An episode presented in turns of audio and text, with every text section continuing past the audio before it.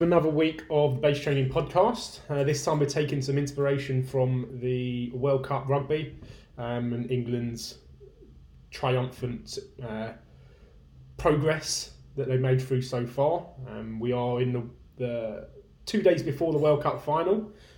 Um, and we're looking forward to it. So we're going to be talking about what we can learn from the England rugby team um, and what we can learn from the importance of deloading and tapering and not just hammering it all the time, which England have they've got down to a T um, over the over the past twelve weeks. So we're going to see what we can learn from them. As always, though, we're going to introduce ourselves and uh, you know where you can find us and more information about us. So, um, Will, why don't you kick us off? Where do you like that pun? Kick us off, eh? See what you did there. Thanks, mate. so yeah, you can find me on uh, Instagram, coach underscore will underscore strath D, LinkedIn, Will Strath D, Facebook, Will Strath D, health and fitness coach, and will at base.training is my email. Excellent. What about you, Stefan?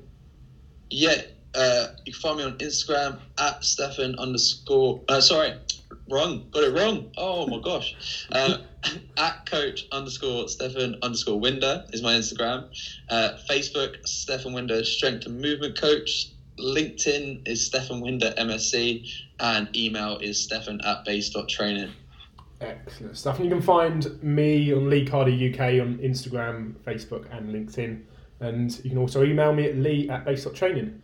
If you want more information about where you can find uh, all of us together, head to the website www.base.training and you can go onto the get started page, click on one of our pictures, whoever you want to work with, whoever you like the look of, um, and then book in a consult with us. Consults are free, and we're just looking to see what what you want and what we can help you with. Um, so, what can we learn from England rugby? Um, and why is it important to deload and taper and not just hammer it all the time? Stefan, what have we seen from England rugby over the past, um, I suppose, past what two years maybe? As Stefan is a big rugby fan, so what would be? Yeah. Um, what can we learn? So, What's your thoughts on it? So it's, it's been super interesting from both uh, a coaching standpoint and as a rugby fan to watch. So when Eddie Jones first took over, um, if people do watch rugby and follow rugby, you re- remember that those first two years, England remained undefeated, and we just beat everyone that there was to beat. We won Six Nations back to back, um, won all our autumn International games, and then something happened after those two years, and we lost the game, and then we just kind of got into a perpetual cycle in that six, in that third Six Nations of just losing, losing, losing, and England just looked battered and bruised and tired all the time. Um, and for me, that was just a big indication of overtraining because these players, they all play club rugby and the club rugby seasons are getting longer and longer and longer because you've got so many competitions. You've got the Premiership Rugby Cup, then you've got actual Premiership Rugby, the regular season, then you've got European Rugby, uh, which is also, if you're a football fan, it's the equivalent of the Champions League. So if you're part of a team, so if we take Saracens for example, a lot of that English team are now Saracens players, and the better you do in that competition, the more games you have. So you're just adding volume to your season. So whereas before you could probably get away with three gym-based training sessions plus three on-feet rugby training sessions a week. Now, now a lot of teams are maintaining that volume, but if you add international training on top of that, these players are just simply burning out. And we, we saw evidence of that in that third season under Eddie Jones, where England would just they just looked wiped and they just didn't have anything left to give. But then what we've seen in the last season, uh, the most recent season, so this year, is England have just looked a lot fitter. Like they just haven't tired out in games. They've been playing more of the game. They've been playing closer and closer to that 80 minute mark. And that all came to a head recently against New Zealand. We played a full 80 minute game. I think that's the first time I've seen England stay in a game for 80 minutes without switching off for as long as I can remember. Um, and that is purely down to their their training plans, like their periodization of the year, and they're monitoring, testing, and evaluating of players. Um, so obviously, there's multiple ways that you can you can track fitness, and there's multiple ways they've been working on fitness, uh, both on feet, on on the actual pitch itself, doing on feet conditioning, but then also their strength training as well as their skills and drills.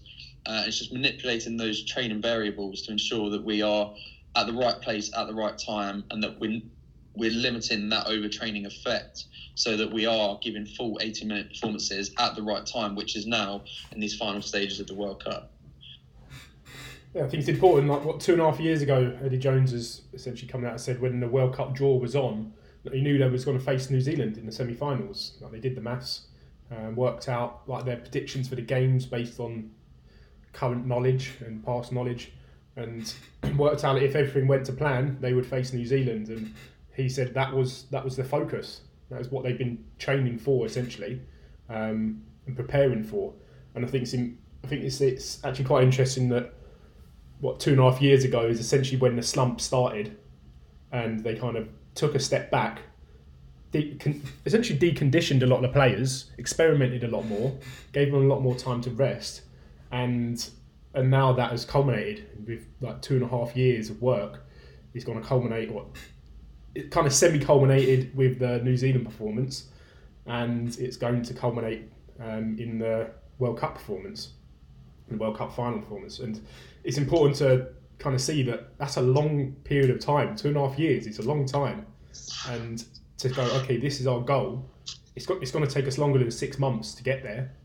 Let's play a bit more of a long game, and you saw that with um, what you would call poor uh, performances in the Six Nations in the last two years, and but at the same time, we, we didn't know there was a strategy in place, and they were trying things, and uh, you can't fix everything at once.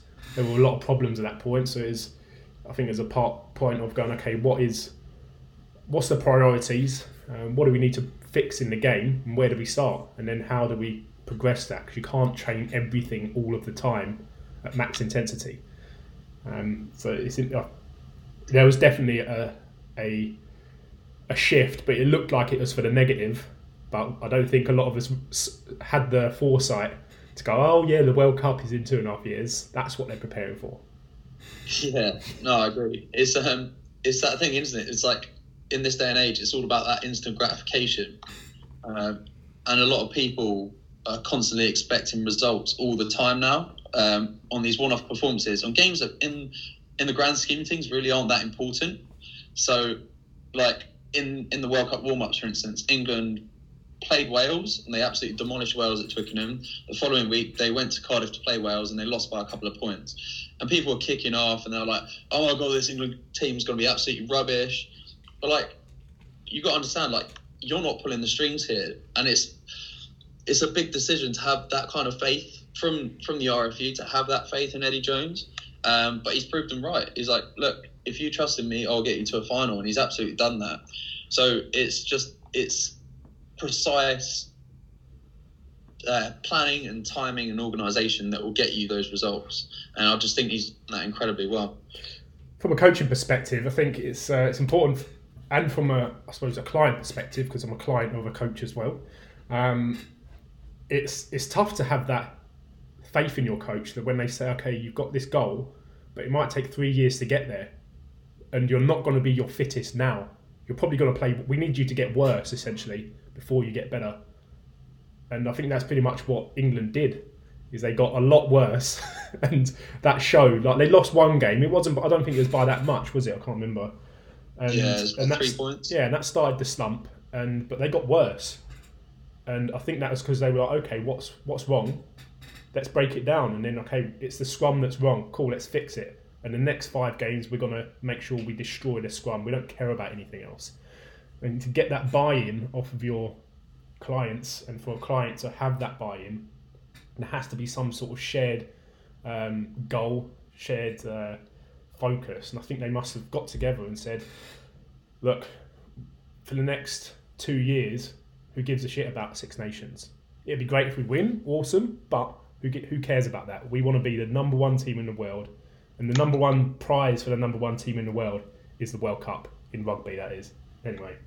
Um, it's just like the Olympics. It's great to be world champion, um, but you're one of hundreds. To be Olympic champion is a very different thing. A, you have to be consistent for four four years essentially in your training, your preparation, um, and I take a. Uh, I'm going to kind of side step and uh, give a what's the word a uh, an example from judo. So there's this guy called uh, Tadahiro Nomura a while ago, and I think he won three or four Olympic golds on the trot, and in between, like the the the third and the fourth one, I think it was, he didn't compete for three years. He would then, for the last year, he would then start competing again, and then he would win. Like he would just come out. It, it was like he came out of nowhere. He would say he'd retired. He'd come out of retirement, and then he had trained. For, he'd been training probably really low level for like three years, and then the last year is his intensification, and he ends up winning again because it's that's the important part. He wasn't bothered about being world champion every year. It's more about okay, this is this is the number one prize in judo, and in rugby, it's the number one prize is the World Cup. No one really rem- you are world champions for four years essentially. That's what you'll always be remembered for. Um, Will, what's your what's your thoughts? Obviously, you're not the, uh, the not a massive rugby fan. Um, so, what's your thoughts as, with a bit more of an outside perspective? Um, so, the, the way you've been talking about um, obviously reaching their goal of the World Cup final um, and effectively not hitting goals along the way, um, that is like a really good analogy for even just the everyday athlete in the fitness industry. Um, there's too many people that think you can achieve success on the short term and that just carries over forever. Uh, it doesn't. um, so if, if you to sit down in the same scenario, England obviously sat down with uh, Eddie Jones, the coach. So an everyday athlete sits down with their coach and they discuss what their goal is. That might be in two years' time to reduce your body fat by so much percentage. Um, and the coach can get you there. Along the way, you might have a couple of, you might fall down a couple of times. You may not kind of be where you want to be during those two years, but at the end of it, you will be where you want to be. So, like, it, I think sport shows most people that you can't just have success instantly and let that carry over for for, for the rest of your life. I think that's uh, that's quite a cool soundbite. You always give a good soundbite, Will. Um, I know. things I think one of the reasons why we're talking about is this that you can learn a lot from elite performance because they do think they're doing they're, they're doing performance to the, the highest level. Like this is the elite level. You're not going to get better than this. And with this England team, I don't think you will ever. Well, we may be maybe proved wrong. Hopefully, I'll be proved wrong. But I don't think we'll ever see a better team or more dominating performance. Um, like at the moment, technology is at its peak for what we what we know, like the use of technology and the use of coaching methodology, and we've had a good few years now. Like when England won the World Cup previously, they were kind of making it up as they went. They were okay. What's what can we try? Um, what what aren't other teams doing that we can do? Um, and that was the incremental gains and the, the um, it's what that's why we had such a successful uh, Olympic cycle in 2012 because Clive Woodward was head director of athletics at that point. Um, it's the marginal gains idea, and I think every team has adopted that now. So the the the playing the, the level of playing and level of performance is very even, especially in top top what eight teams. They're all doing similar things. They're all taking similar approaches there's no real secrets anymore. No um, real advantages. Oh, we got this piece of kit that allows us to measure speed, so we can program better. Everyone's got that now. Everyone's got access to it. They're all sharing knowledge. All the coaches, Eddie Jones, um, he was Japan coach before this. He was an Australia coach before that. Before that, he advised England on the, the 2003 World Cup. So they're all sharing ideas. Like Warren Gatland was Wasps. Um, head coach, like they're, they're all sharing ideas because they're all going around. So part of New Zealand rugby is in England, part of Japanese rugby is is in England now, and vice versa. So everyone knows the same tricks and tactics. There's no there's no secrets anymore. So I think it shows that, um, like you said, sport uh, you can't have instant success anymore. You can't just tip up and go boom, here we go, World Cup champions. It takes some preparation. It takes some uh, takes some time. We talked a little, mentioned a little bit at the start about talking about the deload and taper and why why it's important. Why is that important, Stefan? Um, basically, what you were just saying, mate, is is we can't perform at maximal intensity all the time because you're just going to burn out. Like history and biology tells us that if your body is performing maximal effort, lo- um, managing maximal loads all the time, it will break. It just it just cannot function at that level for that period of time. So deloads become incredibly important, particularly at that level where you've got to include because when they're playing on such a regular basis in a tournament such as a World Cup, which is knockout rugby, you're playing a lot of games in a very short period of time. So it's it's more and being at that level, that is the elite of the elite. It's the best in the world, the best of every country playing against the best of every country. So it's not just like your club rugby game. It's really really hard. These guys are really giving up. Oh, well, I'll probably say close to, if not 100%, for the majority of that game um, and that takes a toll. So you have to be able to take a step back in your training, be able to look at what is the most important thing at that point in time, identify it, and work towards it. And taking a step back in your training and just making sure that you're only maintaining and you're not actually trying to get any new gains at that time is incredibly important because your body's being pushed to its limits every weekend on these games. So you have just by topping up and you do need to still have your weight training in there, your resistance training, make sure your nutrition stays on top of the game to ensure that you have recovery and repair in there. But then rest becomes your biggest asset because rest is where all the mechanisms for repair occur. And because you are going that max intensity in the game, you need more time to recover.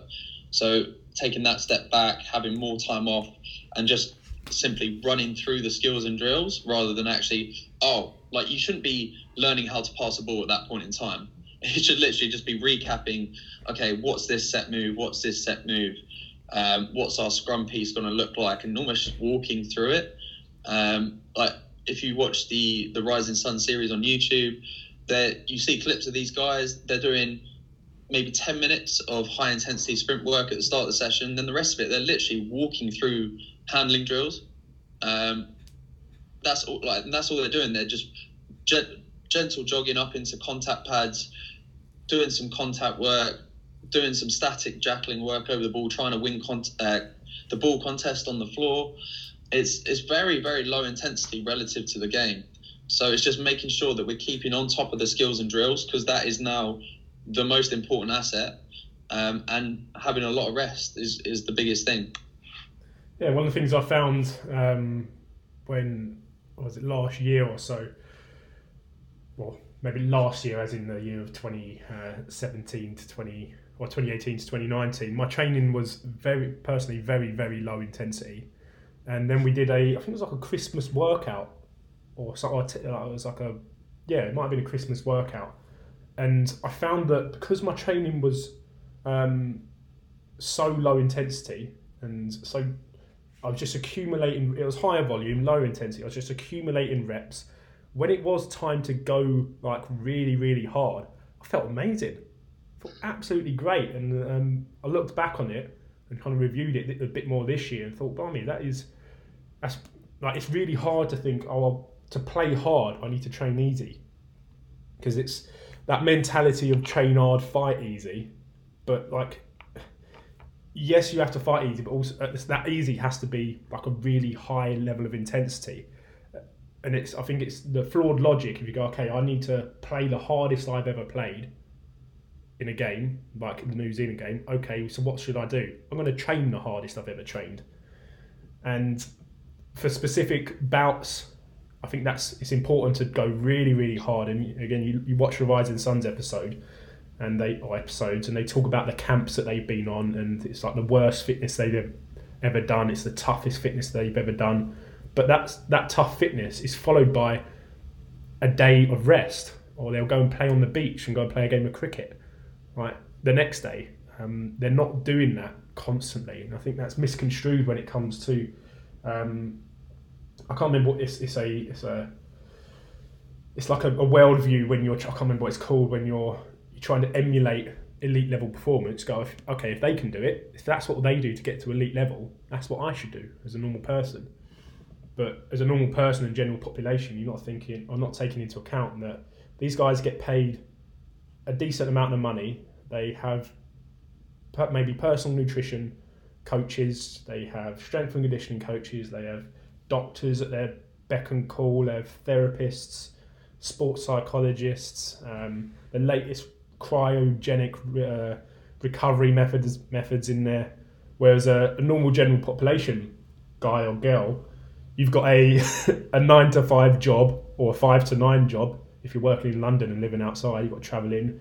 You've got three kids. You've got a partner. You've got family um, duties. You've got to take your kids to rugby on the weekends and football on the on the weekdays. Um, you've got to help them with their homework. You've got to do some extra work for your job. Um, all the time, you've got the not not the best nutrition because money might be tight. Um, so you may be cutting back on the quality of your food, and you've got this high stress. You're not sleeping well. You're not taking all that into account, and then you go, okay, well, if um, Owen Farrell is doing 10 100% sprint repeats followed by a gym session then I should probably be doing that. Well, no, that's it. Doesn't really work like that. Um, the reason he's doing that is because he's got all the time to recover. He can um, he can have the best nutrition and the best uh, recovery methods and the help with doctors and all that sort of stuff. And a lot of them are actually held together by tape. um, uh, and Jonny Wilkinson, for those that remember him, was a an example of that. Like getting up to the World Cup, they trained ridiculously hard. Although they took a much different approach to it, they trained a lot harder. He himself trained a lot harder than everyone else. He won the World Cup. They peaked at the World Cup, perfect timing. And then I think it was what two months later, he um, received the first in of like 14 injuries that would essentially put him out of the game for like five years and it was the precursor to him retiring, and probably a lot earlier than he could have done, and maybe not achieving what he could have done, other than obviously achieving the World Cup, maybe because the next World Cup was terrible. um, uh, well, they made the final in the next World Cup. They did, uh, just. yeah. they scraped. They did what South Africa had just done, scraped yeah. by on their coattails. Um, yeah, uh, which bodes well for us, really. Revenge 2007. Um, but I think it's important that, that deloading and tapering and is is absolutely necessary. Um, obviously, it is. It's really dependent on your uh, you as the client of what that taper and deload looks like. So um, I had a I had a question from one of my clients actually a while ago is why we haven't we call them down weeks. Um, because reason we call them down weeks or reason I call them down weeks is because it doesn't necessarily insinuate you're going to have a massive drop in training, um, and I think it's a bit more. Uh, for, for a lot of us, for a lot of us Gen Pop, we're quite addicted to training. We really enjoy it. We want to keep it up. Um, and saying, okay, you're going to cut your training in half this week, um, is actually got me personally. It's quite hard to take. Oh no, I, I can be doing more. Yeah, of course you could be doing more, definitely. Uh, but um, this is needed as well. So I call them down weeks because because it might only be a couple of reps down this week, and it might be might even not be enough for them to notice. Um, and it is just the manipulation of those of training variables, volume, intensity, load, and um, speed, and all that sort of stuff um, that needs to be dropped back just a little bit to allow them to recover, so that you can up the level in the next week. Um, what sort of stuff of, of that you know of, Stefan, have the England team been doing to kind of aid their taper and their deloads? Um, so, in terms of actual technical details, not much. Obviously, that's quite a guarded secret because they don't want anyone to be to know. Um, I'm sure it will come out post World Cup what the actual periodized, yearly, annual, four year plan look like, um, and how they got around that. But in terms of um, what I've seen, um, they're just going for walks. Uh, they're spending time with family. Um, they've been going to the beaches. Like I saw them playing frisbee on the beach. Um, there were they've been obviously using a lot of ice bath techniques and cold immersion therapy, cold water immersion therapy, um, cryotherapy, all this kind of stuff, uh, which is well researched. Um, the the research is conflicting in some areas, but um, if it's if you truly believe that it's going to have a positive impact on your recovery, then it genuinely normally does. It's, it's quite a big psychological aspect to that. Um, but yeah, like you were saying before, it's just they've got their own nutritionists, so that recovery is absolutely perfect. Uh, they're getting exactly what they need based on what they've done. Um, but in terms of the actual content of their sessions, it's literally just maintenance work. So it's two compound lifts followed by two accessories and maybe a core finisher. Um, that's literally all it is. Very low reps. Intensity is moderately high. So it's, I think it, they're doing something like three fives on a squat bench press, and then they've got some seated uh, dual dumbbell overhead press, superset with three point row, and then maybe like some planks, weighted planks, and some Pallof press to finish. It's literally that simple. Um, a lot of people think that what you're doing in the gym is not what elite performers are doing, and really everyone's doing the same thing. Like there's no secret with regards to what they're actually doing physically in the gym. It'll be very similar to what the general population do.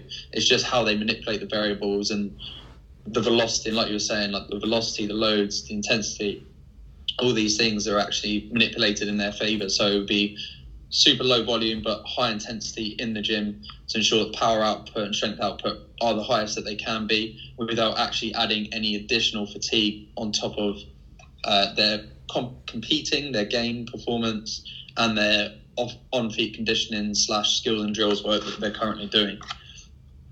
It's the application of it, isn't it, of just principles. So, um, it's, it's really simple. Just apply it very well, and you'll most likely be successful. And I think uh, when people come to us, especially as, as a coaching company, they think that individualized programs are for the elite and strength and conditioning is for the elite performance and they just they just need to go to a class.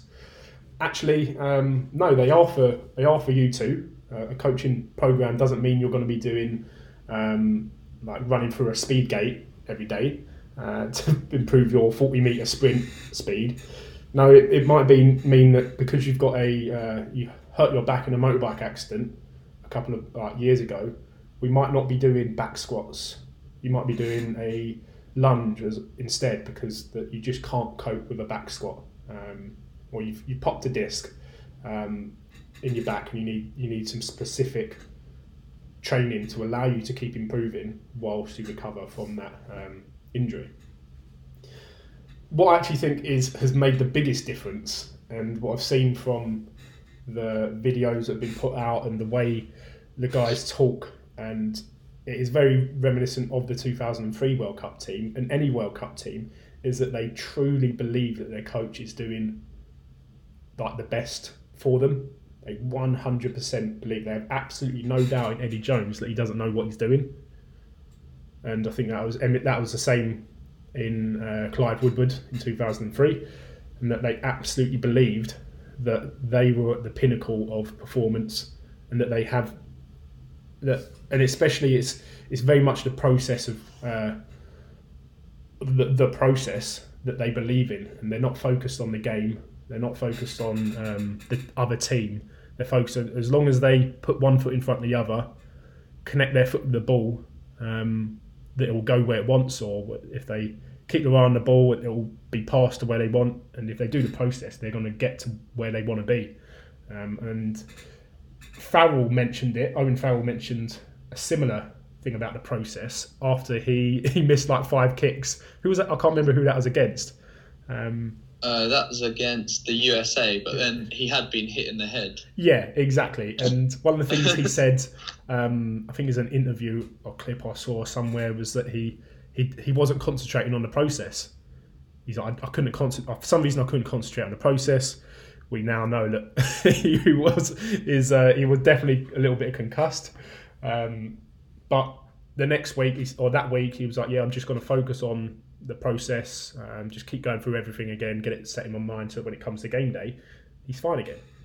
And I think that with George Ford as well, that, that he's what 92% kick rate in a year, domestic and international. Like that is phenomenal.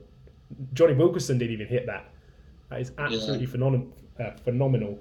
Um, and it's all because he goes through the same process every single time, and he knows that if he goes through the same process, that will culminate in his goal. And he's not focused on. The, they're not focused on the World Cup, if that makes sense. They're focused on the next game, and the next tackle, um, the next scrum, and that leads them to performing at a high level consistently, which they have done for the past twelve weeks. Yeah, I agree. It's um, it's it's just been so interesting from an both an objective and a subjective point of view um, as a coach and as a former player, just to see how the journey that it, they've been on mm. and how it started and how it's now finishing from day dot to now the World Cup final. It's just been a very very interesting journey and of what we thought was ups and downs in England rugby performance turns out was actually all part of a cunning plan by Jones to lure teams into thinking, "Ah, oh, England will be a walkover," yeah. and actually just snuck up on people and just been playing outstanding rugby. It's the best rugby I've seen from an England team for as long as I can remember. Yeah. Probably better than that 2003 team as well, I would say, because yeah, they're beating teams that are playing at a higher level than we did back then as well. Yeah, um, it's just been absolutely outstanding. But um, just thinking about like how we can make this a bit more user friendly. Um, in terms of planning a deload for your everyday clients, Will, how would at what point would you give that person a deload? And um, if they were to object to a deload, what would you say to them in terms of the importance of a deload week or taper? Uh, a great question, Stefan. uh, I actually had a couple of things I wanted to go back on, but I'll jump back to those uh, in a bit. Um, so, obviously, with different period, periodization models, uh, there's different schemes to, to deload. Um, but generally, I think the, the level of client we work with, like, there's an argument to be made that do, do they really need a deload? Um, the argument for no is that they're not training with a an intensity that would uh, warrant it. But over the course of a long enough period of time, the uh, accumulative volume and intensity would uh, possibly cause um, a small degree of overtraining, uh, which could uh, warrant a deload. In terms of the physiological side, um, if you were to, to program them in uh, on a regular schedule, uh, then you may be able to almost slowly like peak their fitness. Um, since I, I don't use them often uh, with my clients unless they I can kind of see from the their results that they're maybe starting to struggle a little bit with fatigue. I could maybe deload them a little bit, drop their volume. Um, but in my opinion, the the level of client we work with isn't um, training with enough. Not to say that their programs aren't very good. They're they're not training with enough intensity that warrants a, a deload. Uh, they've got enough stress in their life, and we're not trying to overburden them with too much stress in training as well. Um, Can I add something there? Sorry, because uh, I, I, I, I do agree with you. Um, I think it comes from like your argument is that it's, it's the with the correct management of the training program for a general population client, they kind of self deload because there'll be weeks where work gets too busy or they go on holiday or they go for a weekend away. So they kind of self deload quite often, I find. Um, but for the elite level, they sacrifice all that. They don't go on holiday with their families. They they don't go on weekends away. Work never gets too busy. Like so, there is the potential for them to overtrain much more easily, um, and for mm. the training plan to be screwed up. But the same on again on the flip side for the um, as Will just mentioned, um, it's not necessarily the training load that gets on top of clients. It's actually their like the life load um, and their allostatic load from everything outside of the gym, uh, their work, family. That usually gets on top of them, and it culminates in them needing a week off and or potentially a, a deload in training. Hope that adds something there, Will. yeah, yeah. So that's kind of like effectively more eloquently put that it's not that they they it's not the training that generally causes them to to feel that fatigue. It's generally the culmination of everything in their lives. And when we give someone a training program, we're not trying to give them uh, additional stress uh, to a degree that they probably get fatigue that fatigue from it. Uh, we want to kind of enhance their life, so we don't want to be applying an intense program that could effectively uh, diminish their life quality in other aspects of their life. Um, but just Stefan, I think your other question was that how would you kind of deal with um, them kind of disagreeing with it? Yeah, yeah. So if you had like an, if they they're doing well, for example, like they're starting to hit some PBs, um, although like we were saying, the intensity is probably not that high, but relative to their performance and what their goals are, they might be hitting some PBs. They might not have trained before, um, and they're doing really well. And there's just every week they're very linear in terms of their gains, and they're just getting better and better and better. And then you say to them, right, we're going to do a deload this week, and they say, why? I'm doing so well. What, what would you say to that person? How would you um, put across the importance of a deload to that person or a taper? Um, so I would argue, I wouldn't argue with them. I would. no, it is right.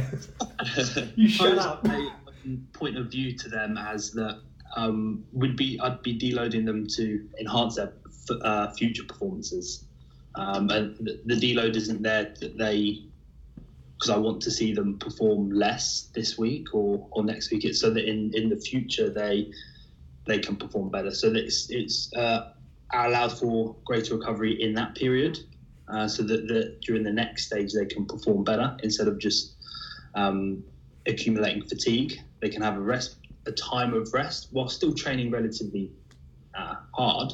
Uh, it's just going to be either lower volume or lower intensity or a combination of both. But I propose that it's allowing them to recover greater during that period to enhance their performance in the next period. Yeah, that's a really good answer. Actually, I think like it's what we were saying about Eddie Jones, that England squad, isn't it? It's like getting that buy-in at the start and reiterating that this is a long-term plan, and that we can't always be pushing our limits because then our glass ceiling gets lowered every time we do that. So by taking a step back uh, at regular intervals to then raise that ceiling, so we have further to push ourselves, I think is really really important, and it's important to make that known to your client right at the start of that coaching relationship it's a tough one, isn't it? Like because it's it's the it's really the job of the coach to think about the long term goal and to always have that in mind. Whereas, especially at the elite level, the club, the um, in this case the rugby player, they've got to focus on what's right in front of them. Because if they go, oh, I've missed that tackle, but I'll get the next one in two years' time, um, that could that could cost them um, an important piece of that game. So if their focus was okay, let's focus on defence, and they keep missing tackles, go don't worry about it. You missed them this time, but it's next year. They, they do have to actually for them to continue to play, to continue to get paid, etc., etc. They do have to focus on the short term. Um, I think for a client uh, of the general population, it can be tough to see that uh, long term picture. Um, which I think is, is where focusing on the process and not necessarily focusing on the time that you're getting a workout in or a um, the particular weight of a that you're lifting is more about focusing. Okay, let's focus on the quality of this game or the quality of our defense, the quality of your next squat, um, and the numbers will come. And eventually, if you continue to keep doing that in two years' time, that will culminate in the long term goal. Yeah, that's the point. The point I wanted to come back to. Um, was, we had that kind of conversation where, um, obviously, at the start you want to uh, kind of sit down with the client. Uh, the, this can be the coach and the rugby player, the rugby team, or the coach and the everyday uh, client, and discuss the process, discuss what's going to happen, and discuss where they're going to be in two two to three years. And if you get to the point where the client trusts the process, they trust that the coach is putting things in place that's going to um, make them better along the way. And all the client or the, the rugby player needs to do is focus on doing those little things to the best of their ability, and they will see progress. It's, if they think too much about where they need to be, they'll probably struggle. So if they just think about doing the little things properly, taking little steps along the way, making sure everything they do is to the best of their ability, that success is going to come much better. And when it does, you're going to look like even a rugby team, you're going to look really, really good. Mm. Yeah, it's, it's really that coaching relationship, isn't it? The which drives the whole thing, the coach-client relationship. Like I said, I really think that the differentiating factor is that like the team, they really believe first, first and foremost in themselves, in the team, and in Eddie Jones. And I looked, and I usually we talked yesterday a little bit about the rugby, just like as fans. Um, when England scored their first try against New Zealand, Steve Hansen, the New Zealand coach, like the camera panned to him, he looked absolutely astonished. He didn't have a clue what to do.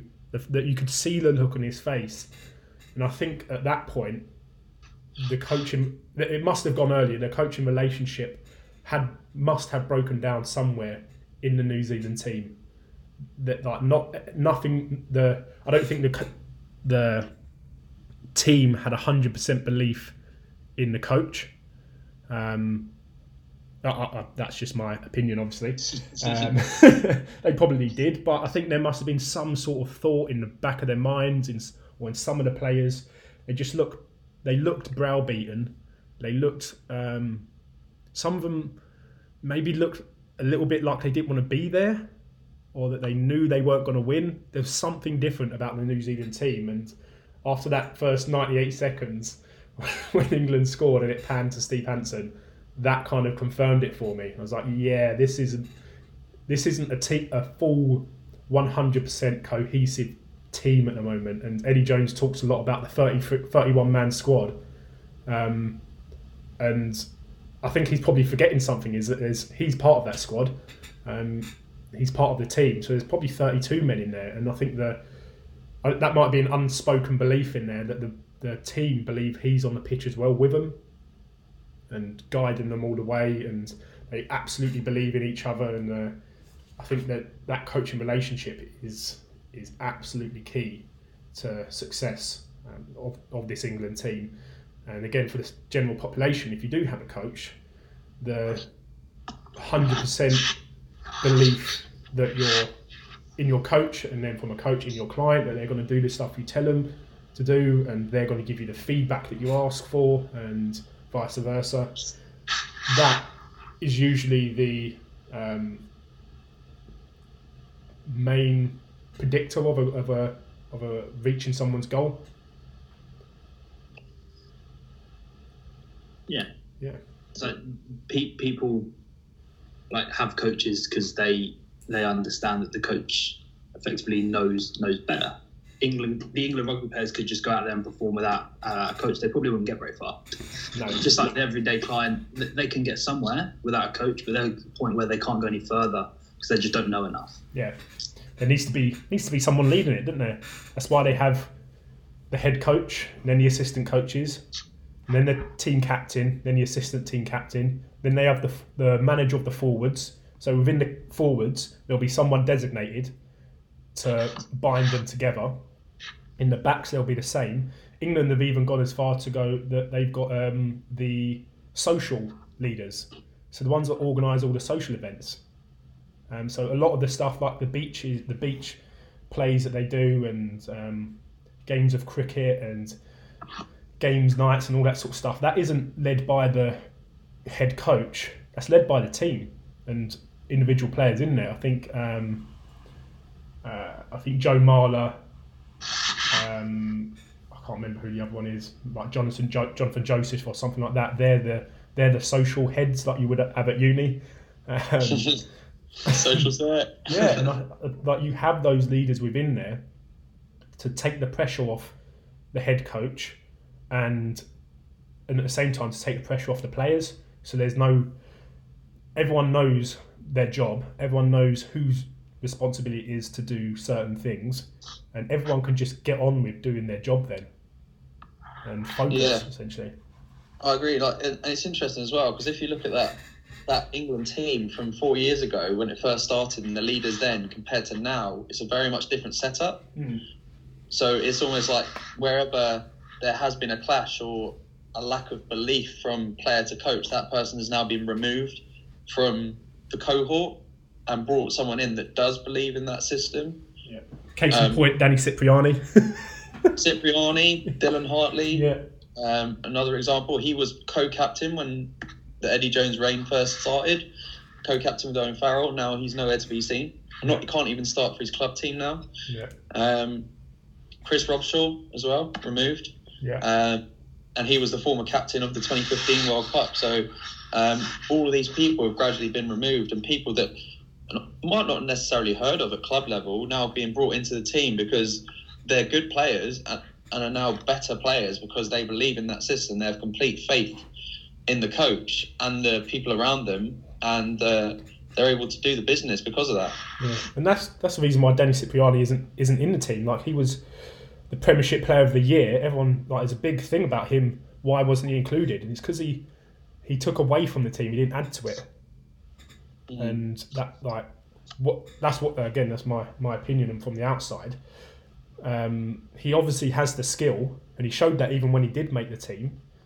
But was he? Were there people that were going, well, he keeps fucking up, so why is he in the team? And was it causing contentious uh, or contention points in in the team? Um, and was it taken away from like the cohesiveness of the team? And I think it's you to use that as an analogy for general population. Like if you think of Danny Cipriani as the latest tool, the latest gizmo to get you fit, um, and it's super complicated, doesn't necessarily mean it's going to work. Actually, it's the simple things applied well that generally do the trick. he, he's Yeah. he's the method. Like he's not necessarily the principle. The principle for the for the England team was team cohesiveness and working together. And he was maybe a bit too much of a um, uh, Loose cannon. loose cannon, yeah, to go to, to, and it actually took away from the team. Sometimes that can work really well, and sometimes it can't. But again, when it's you take that to fitness, F forty five is the latest new fandangled um, training system that's going to get you super fit. Before that, it was CrossFit. Before that, it was P ninety X. Before that, it was marathon training.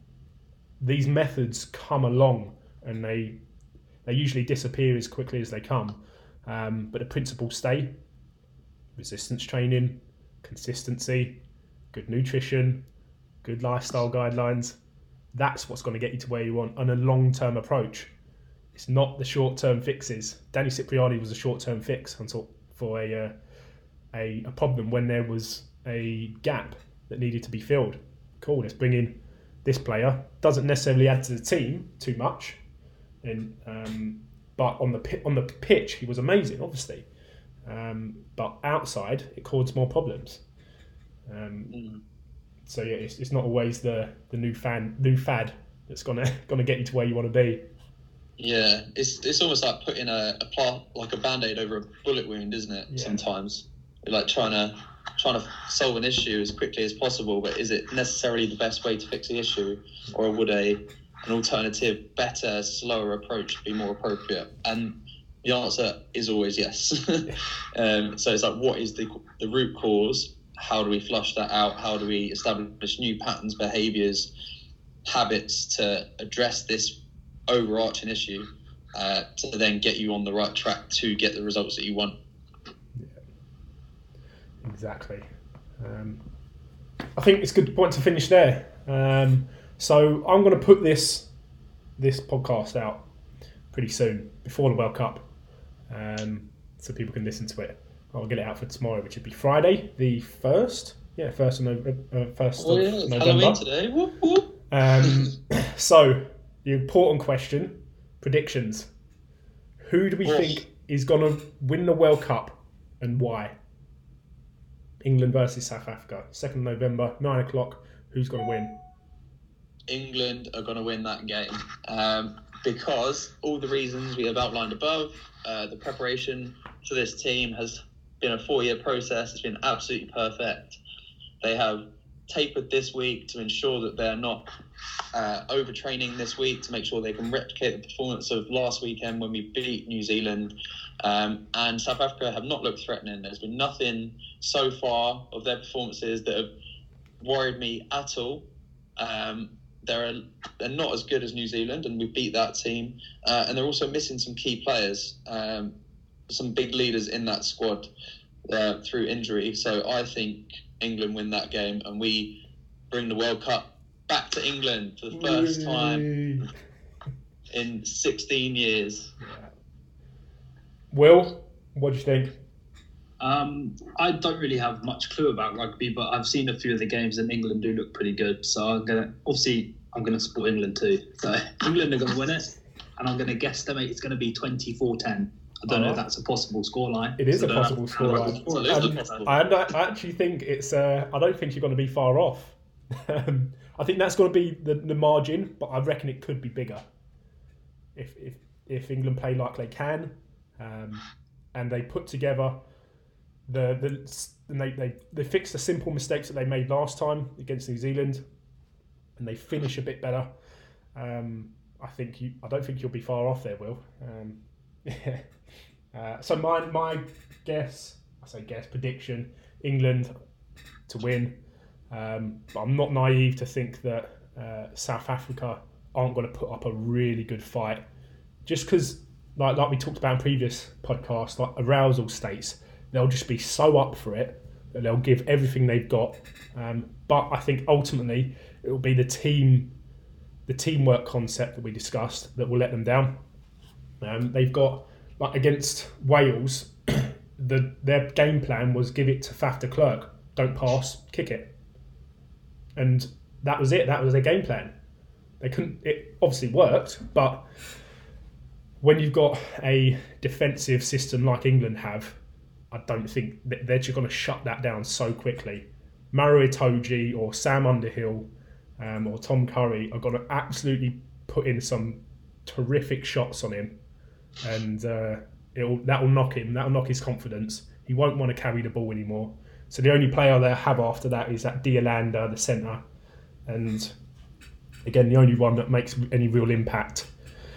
And in the England team, there's no outstanding player, if that makes sense. You can't go, oh, this, like 2003, the person that saved them, the person that really got them there, obviously the team, but the ones that really got them there, Martin Johnson and Jonny Wilkinson. They're, they're the heroes of that, that era of rugby. Um, and in the England team, they've got 31 players like that are all just as good as each other that could all start that game. Um, I think that's why Eddie Jones talks about finishing the finishers. He always names the team um, by the ones that are going to finish it, not the ones that are going to start it. And I think that's a good uh, approach. But South Africa haven't got that teamwork. They haven't got that cohesiveness um, this year. Um, they've got two outstanding players that are so far from the rest that there's a big gap in the middle. And uh, that's that's where they base their they base their whole approach around those two players, and that's a big mistake, I think. So England to win. Can't wait. Come on, England! Yeah, I even ordered a new rugby top. Yeah, Hopefully same. it, hopefully it turns up today. Cool. Right, Beautiful. let's end it there. Um, for those that are listening, thank you. Um, we hope you look forward to watching the World Cup. And for those that are listening afterwards, yay, we won. I really hope that um, South Africa don't win now because I'll be eating my words. Um, yeah, but been a great little podcast, I think. So hope you enjoyed it and uh, tune in for the next one, uh, which will be the second part to the um, how to pass SAS selection process that we did with Stoic conditioning. Tune in for that. So peace out.